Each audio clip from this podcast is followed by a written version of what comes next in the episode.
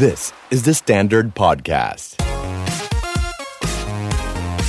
Step Life Restart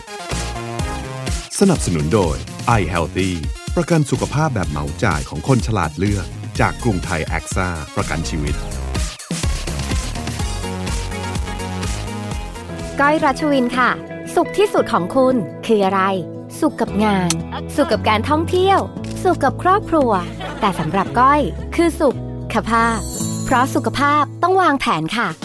ก้อยเลือกประกันสุขภาพ i Healthy ของกรุงไทยแอคซ่าประกันชีวิต คุ้มค่า เพราะคุ้มครองแบบเหมาจ่าย สูงสุด 100 ล้านบาท ครอบคลุมค่ารักษาผู้ป่วยในและนอก โทร 1159 เบี้ยประกันลดหย่อนภาษีได้ตามเงื่อนไขของกรมสรรพากร เงื่อนไขเป็นไปตามที่กรมธรรม์กำหนด สวัสดีค่ะ ขอต้อนรับเข้าสู่ Step Life Restart Podcast ซีรีส์พิเศษที่อยากชวนคุณ Restart กับการวิ่งอีกครั้ง ให้คุณกลับมาวิ่ง 10 กิโลเมตรได้อย่างสบายๆ พร้อมสร้างความท้าทายครั้งใหม่ให้ตัวเอง สวัสดีค่ะ หมอเมย์แพทย์หญิงสมิตดาสังคโปแพทย์ผู้เชี่ยวชาญสาขาเวชศาสตร์ฟื้นฟู สวัสดีครับ ป๊อกอิทธิพลสมุทรทองแอดมินกรุ๊ป 42.195K ครับ เราจะไปมาราธอนด้วยกันครับ สวัสดีค่ะพี่ป๊อก สวัสดีครับหมอเมย์เพื่อนๆนะคะ ครับ หมอมีครับใน EP เนี้เราจะมาชวนเพื่อนๆ สร้างความท้าทายครั้งใหม่ที่วิ่งให้ไกลขึ้น เพราะว่าหลาย EP ที่ผ่านมาเนี่ยเราก็จะเริ่มพูดถึงเรื่องจิตใจ พูดถึงเรื่องการบิวเพื่อให้ร่างกายกลับมาออกกำลังกาย ตอนนี้หลายท่านเริ่มกลับมาออกกำลังกายอย่างจริงจังละ แต่ทีนี้ครับหมอเมย์เดี๋ยวเราจะกลับไปสู่การที่อาจจะเลิกออกกำลังกายไป หรืออาจจะยังไม่มีเป้าหมาย วันนี้เราจะมาชวนเพื่อนๆเอ๊ะจะทำยังไงเพื่อที่จะ ให้รักษาการออกกำลังกาย จนกระทั่งไปถึงที่พวกเรากำลังจะทำมาราธอนกันครับผมเมย์ครับ แบบนี้ดีไหมคะพี่ป๊อกเอ่อเวลาเพื่อนๆ อาจจะเริ่มกับตอนนี้ถ้าใครที่ทำตามตารางหรือว่าครับออกกำลังกายตามพวกเราในเซ p ไลฟ์รีสตาร์ทเนี่ย น่าจะใจมาบ้างละใช่น้อยๆ แล้วอย่างน้อยก็ได้สัก 5 โล 7 โลครับนะแล้วก็เริ่มมีทั้ง ความแข็งแรง เริ่มฝึกทำ mobility ต่างๆ รวมถึงการยืดหยุ่นต่างๆ ได้ด้วยครับ แล้วก็ก็ได้เรียนรู้ว่ามันมีหลาย ๆ มิติที่เราจะต้องใส่เข้าไปไม่ใช่แค่ออกไปซ้อมวิ่งอย่างเดียว แต่พอได้ 5 โล 7 โลเนี่ย ก็ตอนนี้ถึงแม้ว่าช่วงนี้งานวิ่งจะยังไม่เยอะนะคะพี่ป๊อกครับแต่ว่าน่าจะพอมีให้ได้ลองลงไปบ้าง อาจจะเป็นระยะ 10K ก็ได้ เพื่อให้เรากลับมาเจอบรรยากาศที่ รู้สึกว่ามันกระตุ้นเรา แน่นอนในในเรสแข่งขันเนี่ยมันทำให้เราอยากวิ่งครับมันทำให้เราอยากไปถึงเส้นชัย และเชื่อว่าหมอเมย์ก็เป็นนะ เวลาเราได้เข้าเส้นชัยเราได้เหรียญมา เราก็จะรู้สึกว่า โอ้ยดีจังเลย เรากลับมาได้มีความรู้สึกดีๆแบบนั้น แล้วก็อาจจะค่อยๆทำซ้ำอาจจะเป็น 10K ทุกๆ 2 อาทิตย์ครับหรือว่าเริ่มค่อยๆเป็น 15 โล แล้วก็ซ้อมเองครับแล้วก็ไปฮาล์ฟสักต้นปีหน้าอะไรอย่างเงี้ยอืมถ้าเพื่อนๆที่เคย เคยวิ่งฮาล์ฟแล้วครับโดยโดยส่วนตัวพี่ป๊อกเนี่ยหลังจากที่เริ่มกลับมาวิ่งเองประมาณ 50 วันละ53 วันแล้วอ่าอาจจะเป็นตัวอย่างที่อ่าไม่ควรทำตามนะก็คือพยายามจะกลับมาออกกำลังกายทุกวันโดยไม่มีวันหยุดที่จริงแล้วเนี่ยร่างกายเราควรจะมีการอ่าพักฟื้นพักฟื้น เพราะไม่เคยสอนใครเลยว่าควรวิ่งทุกวัน สอนมาตลอดว่าในหนึ่งอาทิตย์มี 7 วันควรจะวิ่งแค่3ถึง4วันก็พอ เล่ามาถึงเรื่องนี้เพื่อจะบอกหลาย ๆ ท่านว่าสิ่งที่เราควรทำในช่วงนี้หลังจากที่เราเริ่มจะคุ้นเคยกับการออกกำลังกาย เริ่มจะคุ้นเคยกับความเหนื่อยเหงื่อที่ออกคุ้นเคยกับนกอีกาในสวนลุม คุ้นเคยกับร่างกายเปียกๆกลับมาคือ นึกออกไหมช่วงโควิดเนี่ยเราจะห่างหายจากพวกนี้ไปช่วงเนี้ยหลังจากฟัง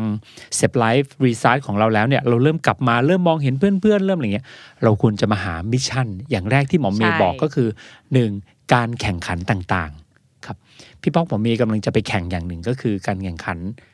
โป่งแยงห้าสิบครับ อันนี้อาจจะเนี่ยยกเป็นตัวอย่างสิ่งที่ไม่ควรทำเลย เพราะว่าไม่ซ้อมซ้อมแค่ยี่สิบแต่ยี่สิบห้าครับ แต่ที่จริงแล้วเนี่ยที่ยกตัวอย่างเหล่านี้ขึ้นมาไม่ใช่มาจะมาอวดเพื่อนๆว่าวิ่งเยอะ แต่เรากำลังจะมาบอกเพื่อนๆว่า นี่คืออีกหนึ่งวิธีการที่เราจะกลับมายกตัวอย่างเช่น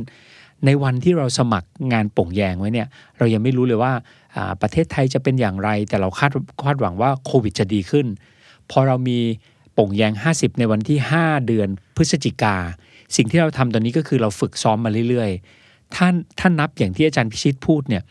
เรากำลังซ้อมไปเพื่อที่จะไปให้ได้ตอนนี้ มีความสุขกับการซ้อม พอไปถึงวันทำให้ดีที่สุด อันนี้เป็นหนึ่งวิธีที่ส่วนตัวพี่ป้องแนะนำใช่ว่าค่ะเราควรทำก็คืออาจจะหาการแข่งขันใดๆอ่าขึ้นมาตั้งไว้แล้วเราก็ฝึกซ้อมตรงนั้นไป จะทำให้เราวิ่งได้ดีขึ้น มีเป้าหมายในการตื่น มีความสนุก มีความท้าทาย แล้วก็เราเปลี่ยนรูปแบบการฝึกไปเรื่อยๆครับ เพื่อนๆบางคนอะจะไม่ได้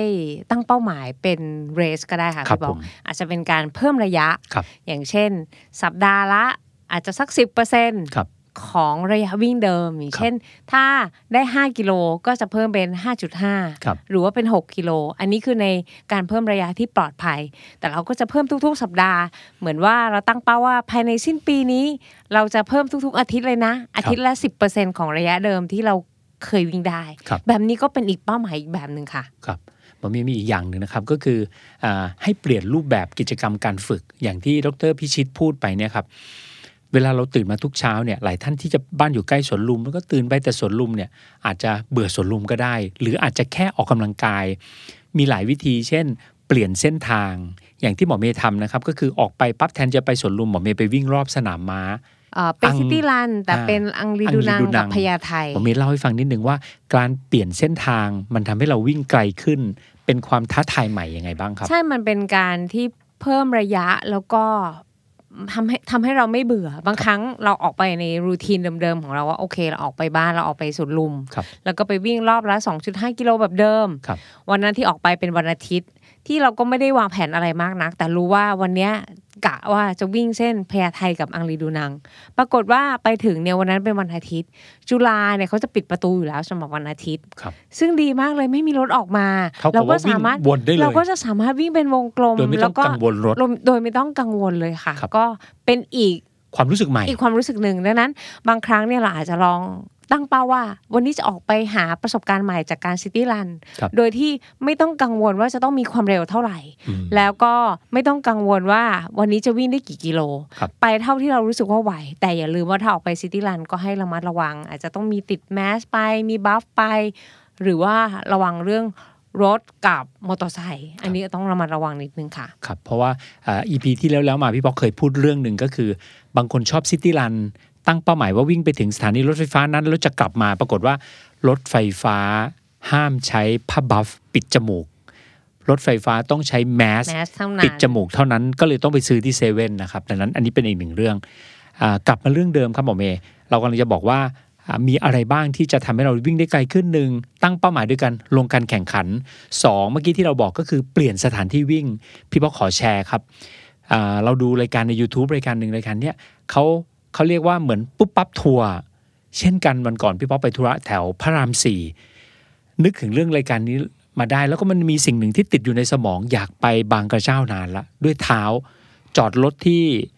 โลตัสพระรามสี่เลยปุ๊บวิ่งเลยออกวิ่งไปประมาณสักบ่ายสามแดดร้อนมาก ถามเด็กนักเรียนข้างทางว่า เออเนี่ยจะไปทางนี้ยังไงเด็กนักเรียนเงยหน้าขึ้นมา พอมองเห็นหน้าแล้วก็บอกว่าลุง ไปด้านนี้ไอตอนลุงนั้นขำมากเลยเออเราเป็นลุงจริงแล้วนะเอาลุงตามหนูมาเอาวิ่งเดินไปเลสกูเอาลุงมาตรงนี้มันหลายลุงแล้วนะแต่สุดท้ายจะเล่าเรื่องนี้เพื่อจะบอกว่าสุดท้ายวันนั้นทริปบางกระเจ้าพี่บอกสำเร็จ เพราะอะไรรู้ไหมครับเพราะปุ๊บปั๊บนี่เอง จะเล่าเรื่องนี้มาประกอบวันนี้ก็คือ มันเป็นความท้าทายใหม่ มันเป็นการวิ่งครั้งใหม่ ซึ่งถ้าถามว่า 14 กิโลวันนั้นเนี่ยจบด้วยอะไร จบด้วยประมาณ 3 ชั่วโมงกว่าๆแต่ว่าสนุกมากมีความสุขมากไปข้างทาง เล่ามาตรงนี้เพื่อหลายท่านอาจจะยังไม่เคยซิตี้รันอาจจะกลัวเรื่องนู้นเรื่องนี้ สิ่งที่ต้องระมัดระวังก็คือ การข้ามถนนกับฟุตบาทในกรุงเทพมหานครที่ต้องระมัดระวัง แล้วก็อาจจะถ้าเป็นผู้หญิงอาจจะต้องไปสองคน หรือว่าอาจจะไปที่ไม่อันตราย วันนั้นเป็นวันที่พี่ป๊อกหลงเรือ ขึ้นท่านี้กลับมาอีกท่าหนึ่งเรือเข้าไปจอดส่งทำไมเราไม่ขึ้น เขาบอกว่าเดี๋ยวเขาจะส่งตรงนี้ สุดท้ายเรานั่งแอบอยู่หลังคนขับเรือ แล้วพอมันจอดหลายท่าเราก็ชะโงกหน้าบอกพี่ไม่ถึง อ้าวคิดว่าลงไปแล้ว สนุกมากครับ เล่าเรื่องนี้เพื่อจะบอกว่าหนึ่งในนั้นก็คือซิตี้รันหรือการไปสถานที่แปลกๆ ใหม่ๆ เห็นเพื่อนโพสต์ว่า ศูนย์ราชการแจ้งวัฒนะ มีสนามวิ่งในร่มไปเลย อันนี้ถ้าสำหรับคนมีเวลานะ ก็จะเป็นอีกเรื่องหนึ่งที่ทำให้อ่าวิ่งได้ท้าทายใหม่ วิ่งได้ยาวขึ้นครับมันไม่อยากให้เพื่อนๆลองนึกภาพตามที่พี่ปอกับหมอเมย์พูดมาตอนต้นเนี่ยมันเหมือนเป็นเอ่อเป้าหมายเล็กๆ เราจะเอาเป้าหมายเล็ก ๆ ก่อน เราตั้งเป้าหมายใหญ่ อย่างเช่น สมมติว่าเราอยากวิ่งมาราธอนปีหน้า ปีหน้าเราจะวิ่งมาราธอนประมาณเดือนสิงหาคม ตอนนี้เราก็อาจจะเป้าหมายเล็กลงมาเป็น 10 กิโลก่อนในครับอีก 6 สัปดาห์ที่เรากำลังซ้อมกันอยู่เนี่ยค่ะครับแล้วก็ต้นปีมกรากุมภาอาจจะเป็นระยะ 15 กิโลนะแล้วก็มีนาจะเป็นระยะฮาฟเพื่อสิงหาคมเราจะไประยะมาราธอนด้วยกันอีกครั้งหนึ่งครับแบบนี้ก็จะเป็นเป้าหมายที่ใหญ่เราก็ทอนให้เล็กลงค่ะพี่ป๊อกพอเป้าหมายมันเล็กลง มันจะดูพ อดีคำอะ พอดีที่จะกินแล้วเรารู้สึกว่าง่ายมันไม่ใหญ่เกินไปจนเรารู้สึกว่ามันเกินเอื้อม อันนี้ก็เป็นอีกเทคนิคหนึ่งครับนะคะ บางคนพี่บอกวันนั้นเห็นใน Facebook มีน้องคนหนึ่งเขาเพิ่งคลอดลูก ลูกตอนนี้น่าจะประมาณสองขวบ จากเดิมที่ไม่ได้มีซิกแพคมากนัก ปรากฏว่าหลังจากที่เขาฝึกฝนเขาเขียนเลยว่า เนี่ยไม่มีอะไรที่ตั้งใจเราทำไม่ได้อืมปรากฏว่ามีซิกแพคหุ่นดีเลยหลังหจากลังจากที่คลอดลูก ใช่หลังจากที่คลอดลูกบางคนก็อยากจะเอาหุ่น หรือว่ารูปร่างที่สวยของตัวเองกลับมา หลังจากที่คลอดลูกอันนี้ก็เป็นอีกวิธีหนึ่งในการตั้งเป้าหมายร่วมค่ะครับก็แข็งแรงด้วยวิ่งดีด้วยครับสถิติใหม่เลย 10 กิโลนี่ดีไม่มากถึงเลย50 นาทีอะครับ ดังนั้นก็เป็นเทคนิคอีกอันหนึ่งค่ะ ครับหมอมีครับ ในทุกเดือนกรุ๊ป42.195 k ครับ เราจะไปมาราธอนเนี่ยทำติดต่อกันมาหลายปีแล้ว สิ่งนั้นเรียกว่าการเก็บระยะ ประจำเดือน การเก็บระยะประจำเดือนเนี่ยเราก็ไปทำอยู่ในแอปพลิเคชันหนึ่งชื่อว่า Endomondo เราจะมี 2 อย่างซ้อนกันอยู่ครับหมอเมย์อันหนึงเรียกว่าการเก็บระยะประจำปีอ่าไม่ยากเลย พวกเราทุกคนมีแอปพลิเคชัน Endomondo กดมาจอยอาชื่อว่าการเก็บระยะของห้อง 42 ถ้าเป็นประจำปีเนี่ยตัวระบบมันเนี่ยจะเก็บให้ตั้งแต่ 1 มกราหกสามถึง 31 ธันวาหกสามเวลาเที่ยงคืน ทุกครั้งที่เราวิ่งวิ่งเสร็จปั๊บไม่ว่าจะวิ่งจากอะไรก็ตามเมื่อซิงก์กลับไปเก็บที่เอนโดมันโดตรงนี้เราจะไม่พูดยาวแล้วก็เอาเป็นว่ากลับไปที่เอนโดมันโดมันก็จะกลับไปเก็บให้โดยอัตโนมัติ ตรงนี้มันเป็นอีกหนึ่งแรงกระตุ้น อันนี้แปลว่าประจำปีครับ แต่สำหรับท่านใดที่เพิ่งมาฟังพอดแคสต์แล้วเนี่ยอยากจะร่วมเก็บระยะสามารถทำได้ ใน Endomando ก็จะมีหลายกลุ่มเลย จะกลุ่ม City Run Club มีกลุ่มอะไรก็ตาม เขาจะมีเก็บระยะอย่างนี้เช่นกัน 42.195K ครับก็จะมีเก็บระยะประจำเดือนครับ การเก็บระยะประจำเดือนก็คือ พอหนึ่งวันที่ 1 พฤศจิกา 63 00ตั้งแต่เที่ยงคืนนะครับ พอเราเริ่มวิ่งเมื่อไหร่เนี่ยมันก็จะลงไปเก็บอยู่ในนั้น บางคนเนี่ยเราจะแข่งกับเขาโดยที่เราไม่ได้รู้จักเขาก็มีเฮ้ยทำไมคนนี้วิ่งจังเอา้าวิ่งขยับขึ้นมามีปัจจุบันเนี่ยวิธีการเก็บระยะก็เป็นอีกหนึ่งแรงจูงใจเหมือนกัน ปัจจุบันในกลุ่ม 42ก็จะเก็บระยะกันประมาณเดือนละ 2,000 กว่าคน แล้วก็ปีนี้ประมาณ8,000 กว่าคนที่กำลังร่วมเก็บระยะกันอยู่ อย่าลืมไปลองจอยกิจกรรมต่าง ๆ เหล่านี้ในแอปพลิเคชัน Endomondo Strava อะไรมีหมดเลยครับเป็นอีกหนึ่งหนึ่งกิจกรรมที่จะทำให้เราวิ่งยาวขึ้นไกลขึ้นแล้วก็ท้าทายขึ้นครับ หมอมีครับเอ่อตัวชี้วัดอะไรที่จะทำให้เรารู้ว่าเราควรจะวิ่ง 21 โลแล้วนะอ่าจาก 21 โลแล้วเอ๊ะเราพร้อมที่จะไป 42 โลแล้วนะหมอเมย์แต่ละคนเนี่ยจะมีความรับรู้ในร่างกายของตัวเองที่แตกต่างกันครับบางคนเขามั่นใจอยู่แล้วล่ะว่าเขาอะไปได้แน่ ๆ จากสภาพความแข็งแรงที่เดิมเดิมอยู่มีครับอาจจะไปชาเลนจ์กันที่สถิติค่ะพี่ป๊อกอืมอย่างบางคนเนี่ย21 วิ่งได้แน่ครับแต่ถ้า 21 กิโลเนี่ยวิ่งในชั่วโมงครึ่งเนี่ยได้ไหมมอันนี้ก็จะเป็นอีกรูปแบบหนึ่ง แต่บางคนที่กำลังจะเริ่มต่อแตะต่อแตะอาจจะอยากจะแค่ขอไปถึงก็พอ คนไข้หมอเมย์หลาย ๆ คนก็บอกผมขอเป้าหมายตอนนี้ ผมแค่ขอฮาฟแรกจบก็พอครับยังไม่ต้องอะไรมากนะคะนั้นตัวชี้วัดที่เราจะมาจะมาดูเนี่ยอาจจะเป็นเรื่องของร่างกายของเราก็ได้ อย่างเช่น เราในยวิ่งในระยะ 13 กิโล แล้วเราอาจจะ ไม่เมื่อยละครับจากเดิมครั้งแรกที่เพิ่มระยะมาแตะ 13 กิโลครั้งแรกเนี่ย เมื่อยไปประมาณ 3-4 วันอืมอันนั้นก็เหมือนดอมที่เราเคยคุยกัน ถ้ามันเริ่มคุ้นเคยทำซ้ำทำซ้ำแล้วไม่เมื่อยเมื่อยน้อยลง แสดงว่าอันเนี้ยกล้ามเนื้อของเราเนี่ย พอจะคุ้นเคยมากขึ้นแล้ว เราสามารถเพิ่มระยะได้มากขึ้นครับนะคะ หรือจากเดิมที่เคยเหนื่อย อย่างเช่น วิ่งในความเร็วนี้ เขาเรียกว่า RPE เนี่ย เกือบเต็ม 10 เลยจาก0ถึง 10 RPE ย่อมาจาก rate perceive exertion ก็คืออัตราความเหนื่อยที่เรามี เราก็จะแบ่งสเกลเป็น0ถึง10ครับจากเดิมเราเคยลงคอร์ดด้วยด้วยความเร็วแบบเนี้ยอืมโอ้โหเหนื่อยแบบพูดกับเพื่อนไม่ได้แล้วครับหยุดนี่แทบอ้วก แต่ตอนเนี้ยด้วยความเร็วเดิมเอ้ยสบายขึ้นอ่าเออไม่เหนื่อยแบบเดิม เราสามารถเพิ่มความเร็วในการลงคอร์ดเข้าไปได้อีกครับอันนี้ก็เป็นตัวชี้วัดหนึ่งค่ะอืมอีกอย่างหนึ่งก็คือการตื่นตอนเช้าแล้วเราจับชีพจรเราตอนเช้าดูครับว่าเอ๊ะ ลองจับดูจากเดิมเคยเป็นครับ60 ตอนเนี้ยเหลือต่ำลงมาที่ 50 แสดงว่าเราฟิตขึ้น อันนี้ก็เป็นเอ่อตัวชี้วัดง่าย ๆ ที่จะบอกเราว่าเราอะแข็งแรงขึ้นแล้วนะ แต่เพื่อนๆจะเพิ่มศักยภาพโดยการจะเล่นกับเวลา หรือจะเล่นกับระยะทางอะไรแบบเนี้ยก็ต้แล้อวงเลือกแต่เอาใช่แล้วก็เลือกเออเราก็เลือกเอาแล้วแต่ว่าเราจะมีเป้าหมายของระยะทางที่เยอะขึ้น หรือว่าเราจะมีเป้าหมายของสถิติเวลาที่ดีขึ้นครับอ่า ส่วนตัวเวลาคนชอบถามว่าพี่ป๊อก ผมพร้อมที่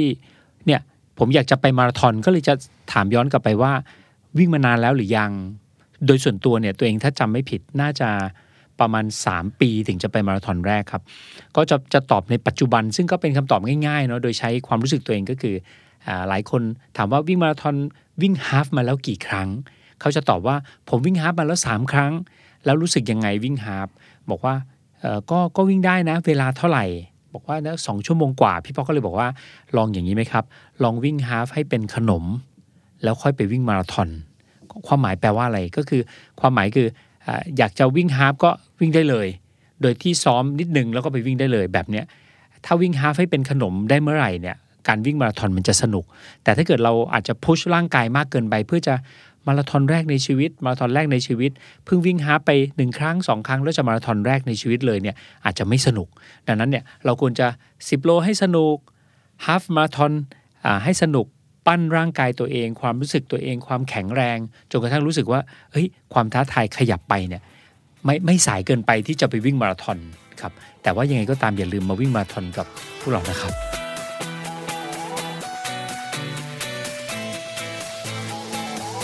หมอเมย์ครับ เราควรระมัดระวังอย่างไรในการตั้งเป้าหมายครับ อันนี้ตอบแบบความรู้สึกส่วนตัวนะคะพี่ป๊อกเราก็เคยเป็นคนที่เราก็มีเป้าหมายของเราเหมือนกัน แต่ว่าเราก็เคยเห็นเพื่อนๆน้องๆ พี่ๆหลายคน เวลาตั้งเป้าหมายเนี่ยอยากให้ตั้งหลักๆสองอย่างก็คือ long term goal คือไกลๆหน่อย สักครับอันหนึ่งแล้วก็ short term ใกล้ๆ ใกล้เนี่ยอาจจะเป็นสัปดาห์ก็ได้ อาจจะเป็นเดือนก็ได้ หรือจะเป็นวันก็ได้หมอเมย์เนี่ยชอบความสำเร็จเล็กๆครับ ที่แต่ละวันมาต่อต่อกัน เราเราจะได้ความสำเร็จที่ใหญ่ขึ้นนั้น ก็ให้เพื่อนๆตั้ง long term goal อย่างเช่น ปีหน้าเราจะไปมาราธอนตอนช่วงปลายปี หรือเดือนสักเดือนเก้าครับเดือนแปดเดือนเก้าแบบเนี้ย แล้วเราก็ตั้งเป้าหมายเล็กลงมาว่า เราจะมีฮาฟมาราธอนต้นปีนะ เราอยากจะแข็งแรงขึ้น เราอยากจะเล่นเวทเยอะขึ้น แล้วก็อาจจะเล่นพิลาติส สร้างความแข็งแรง สร้างความ ยืดหยุ่นสมดุลให้กับร่างกาย แบบนี้ค่ะ เราตั้งเป้าใหญ่แล้วก็เป้าเล็ก แล้วก็ซอยท่อนมันให้เล็กลงเล็กลง แล้วพยายามทำให้ได้ในทุกๆวันเราจะรู้สึกว่า เออ วันนี้ฉันก็ได้ความสำเร็จเล็ก ๆ นะเหมือนหยอดกระปุกแล้วจะพบว่าสามเดือนผ่านไปอ๋อร่างกายเราพัฒนานะ แล้วก็แข็งแรงขึ้นในทุกๆมิติ อืมครับผม พี่ป๊อกเคยโพสต์ลงโซเชียลเนี่ย ตั้งแต่ตอนที่เราไปร้อยกิโลเนี่ยครับ หลายคนก็จะมาถามว่าเออร้อยกิโลเป็นยังไง แล้วสุดท้ายเนี่ยเขาก็ตามไปเราจะยกตัวอย่างกันที่ซาโลมาเนาะปีแรกเนี่ยพวกเราไปกันซาโลมาร้อยก็ปรากฏว่า พี่ป๊อกไปกับหมอมย์สองคนเนื่องจากตอนนั้นเนี่ยเป็นเป็นเรสญี่ปุ่น เป็นถนนครั้งแรก แล้วก็ที่ร้อยกิโลเราก็อยากไปสุดท้ายเลยเนี่ยก็มีซาโลมาเนี่ยไม่เป็นที่รู้จักของคนไทยเลย พอหลังจากที่เราไปแล้วเราก็ไปชวนพี่ตูนไปในปีที่ 2 พอหลังจากนั้นเนี่ยซาโลมาร้อยก็เลยกลายเป็นอยู่ในใจของคนไทยที่หลาย ๆ คนอยากไป กลายเป็นว่า บางคนก็จะบอกเลยว่าเป็นนักวิ่งร้อยโลเนี่ยครั้งหนึ่งในชีวิตต้องไปซาโรมาให้ได้ทั้งที่ซาโรมาเนี่ยมันเหมือนอยู่แม่ฮ่องสอนของญี่ปุ่นอย่างเงี้ยมันไกลมากเลยแล้วก็แต่สุดท้ายก็หลายคนก็อยากไปถามว่าดีไหมดีครับ มันก็เป็น mission หนึ่งเป็นเป็นอย่างหนึ่งที่ก็ควรไปสักครั้งหนึ่งถ้าเราชอบวิ่งอย่างเงี้ยครับ ก็หมอเมย์เนี่ยอาจจะเห็นต่างกับพี่ป๊อกนิดหน่อยครับผมเราเราอาจจะไม่ได้ต้องไปในขนาดที่เป็นร้อยกิโลในต่างประเทศก็ได้ เพราะว่าบางคนเนี่ยทำงาน แล้วก็มนุษย์เงินเดือน อาจจะฝันฝันถึงยากนิดนึงนะคะพี่ป๊อก เพื่อนๆอาจจะลองเปลี่ยนเป็นเมืองไทยครับแล้วก็ ปัจจุบันเนี่ยอ่ามีเรสวิ่งที่เยอะขึ้นครับที่อาจจะระยะแตกต่างกัน แล้วก็ร้อยโลก็มี ถ้าเราอยากจะชาเลนเราอาจจะไม่จำเป็นจะต้องใช้เรสที่เป็นต่างประเทศตลอดก็ได้ อาจจะเป็นเรสเมืองไทยที่อ่าปลอดภัยหน่อย แล้วก็เดินทางง่าย ยิ่งยุ่งยุคยุคโควิด แบบนี้เราอาจจะฝันยาก เราก็อาจจะลองปรับปรับดูแต่ใช้กลไกการคิดเดียวกันเลยอืมก็คือ drive เราด้วยด้วยแรงบันดาลใจครับอ่ามีน้องคนหนึ่งแมสเซจส่วนตัวมาบอก พี่ป๊อกขอเมาส์หน่อยแม่คำว่าขอเมาส์เนี่ยดูเหมือนมันน่าจะมีเรื่องอะไรที่แบบพูดนู้นพูดนี้พี่ป๊อกที่พี่เคยบอกผมว่ามาราธอนเนี่ยไม่ต้องทำอะไร แค่ไปชวนใครบางคนมาวิ่ง พี่ป๊อกรู้ไหมครับว่าวันเนี้ยพ่อแม่ผมติดวิ่งไปแล้วเออฟังดูน่าสนใจเลย เขาบอกว่าวันไหนที่เขาใช้เขาเรียกคุณพ่อคุณแม่เขาว่านาง วันไหนที่นางไม่ได้วิ่ง นางจะรู้สึกหงุดหงิดกลับกลายเป็นผมซะอีกสุดท้ายแล้วเนี่ย ผมกลับกลายเป็นต้องออกไปวิ่งพร้อมพ่อแม่ รวมถึงพ่อแม่เป็นคนชวนผมสมัยก่อนเนี่ยกิโล 2 กิโลยาก แต่ว่าปัจจุบันกลายเป็นว่า คุณพ่อคุณแม่ ตอนนี้เพิ่มระยะไปที่วันละสิบโลแล้วเขาไม่ได้วิ่งเร็วไปเรื่อย ๆ เป็นเพจของเขา เหนื่อยก็ยังมีพักแรกๆก็วิ่งได้สองสาโลก็เหนื่อยแล้ว แต่เดินซะเยอะ ผมไปหารองเท้าดีๆมาให้เขาสอนเขาวิ่ง สอนเขากินตอนนี้เปลี่ยนไปมากเลยครับพี่ป๊อกล่าสุดเก็บระยะต่อสัปดาห์เกือบเท่าผมแล้ว ผมปลื้มมากๆครับ ต้องบอกให้เขาคอยพักบ้างไม่งั้นจะวิ่งกันตลอดแทบทุกวัน เขาบอกว่าพอไม่ได้ออกวิ่งวันไหนมันจะเบื่อเบื่อๆอยู่บ้านก็ต้องไปปั่นเครื่องออกกำลังกาย ผมรู้สึกว่าผมมีความสุขมากหมอมย์พอได้รับข้อความแบบเนี้ย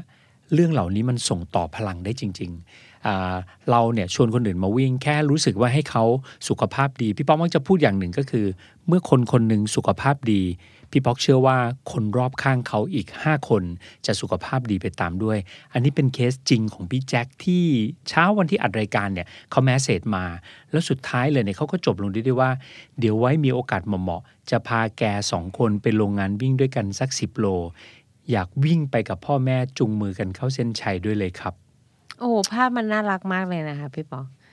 พี่ป๊อกเขียนเหมือนหมอเมย์เลยเขียนต่อว่าจะเป็นภาพที่น่ารักที่สุด พูดพูดไปก็จะแบบ ตื้นตันนะรู้สึกรู้สึกดี อันนี้คือความสำเร็จเล็กๆ ในครอบครัวที่แบบคนหนึ่งสุขภาพดีแล้วก็ชวนคุณพ่อคุณแม่มาได้แล้วก็กันคใช่รอบกันครัวจะแข็งแกร่งมากเลยนะใช่ใช่ใช่ใช่อย่าลืมออกกำลังกายตามตารางในสัปดาห์นี้นะคะ พวกเราก็ได้แปะลิงก์ไว้ให้ตรงแคปชั่นเหมือนเช่นเคยค่ะสำหรับ EP นี้นะคะก็เพื่อนๆ น่าจะได้ ไอเดียหรือว่าแนวแนวทางในการไปตั้งเป้าหมาย แล้วก็